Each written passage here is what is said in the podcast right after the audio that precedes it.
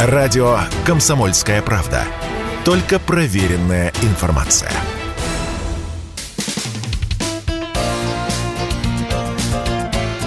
Говорит полковник. Нет вопроса, на который не знает ответа Виктор Баранец. Сегодня в обществе среди читателей, комсомольской правды, радиослушателей очень часто обсуждается вопрос, а будет ли всеобщая, всероссийская мобилизация или нет. И Кремль, и Минобороны, и Генштаб пока считают, что такой необходимости нет. А сейчас я вам поясню, почему. Сегодня на фронте от российской армии воюют примерно 300 тысяч солдат и офицеров. А у нас профессионалов, солдат, прапорщиков, миченых офицеров порядка 750 тысяч. То есть мы имеем в резерве в армейском еще не использованном примерно 400 тысяч человек. Это вот профессионалы, которые при необходимости, конечно, и попадут на фронт. А почему сейчас Кадыров заговорил о том, что каждая область, каждая республика должны собрать свой добровольческий отряд. Это правильное, разумное решение, и я тоже скажу почему. Потому что войска,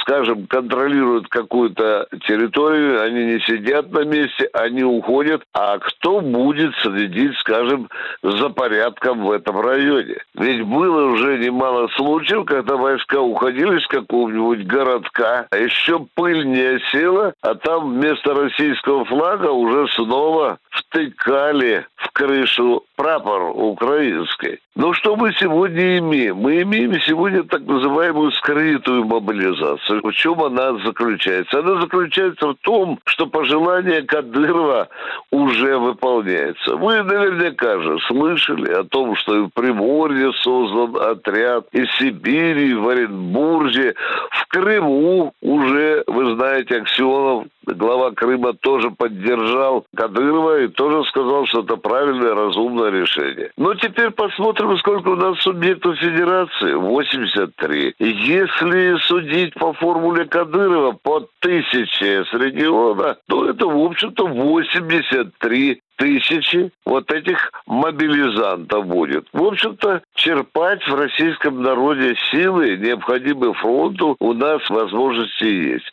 Самое главное, на мой взгляд, не поддаваться киевским провокаторам, которые толдычат миру, что, видите, вот добровольческие отряды создаются, потому что не хватает войска. Нет, Здесь о другом феномене надо говорить. Здесь надо говорить о феномене единства армии и народа. Вот это единство много раз в истории Отечества помогало нам побеждать. Я уверен, что оно поможет победить и в этот раз.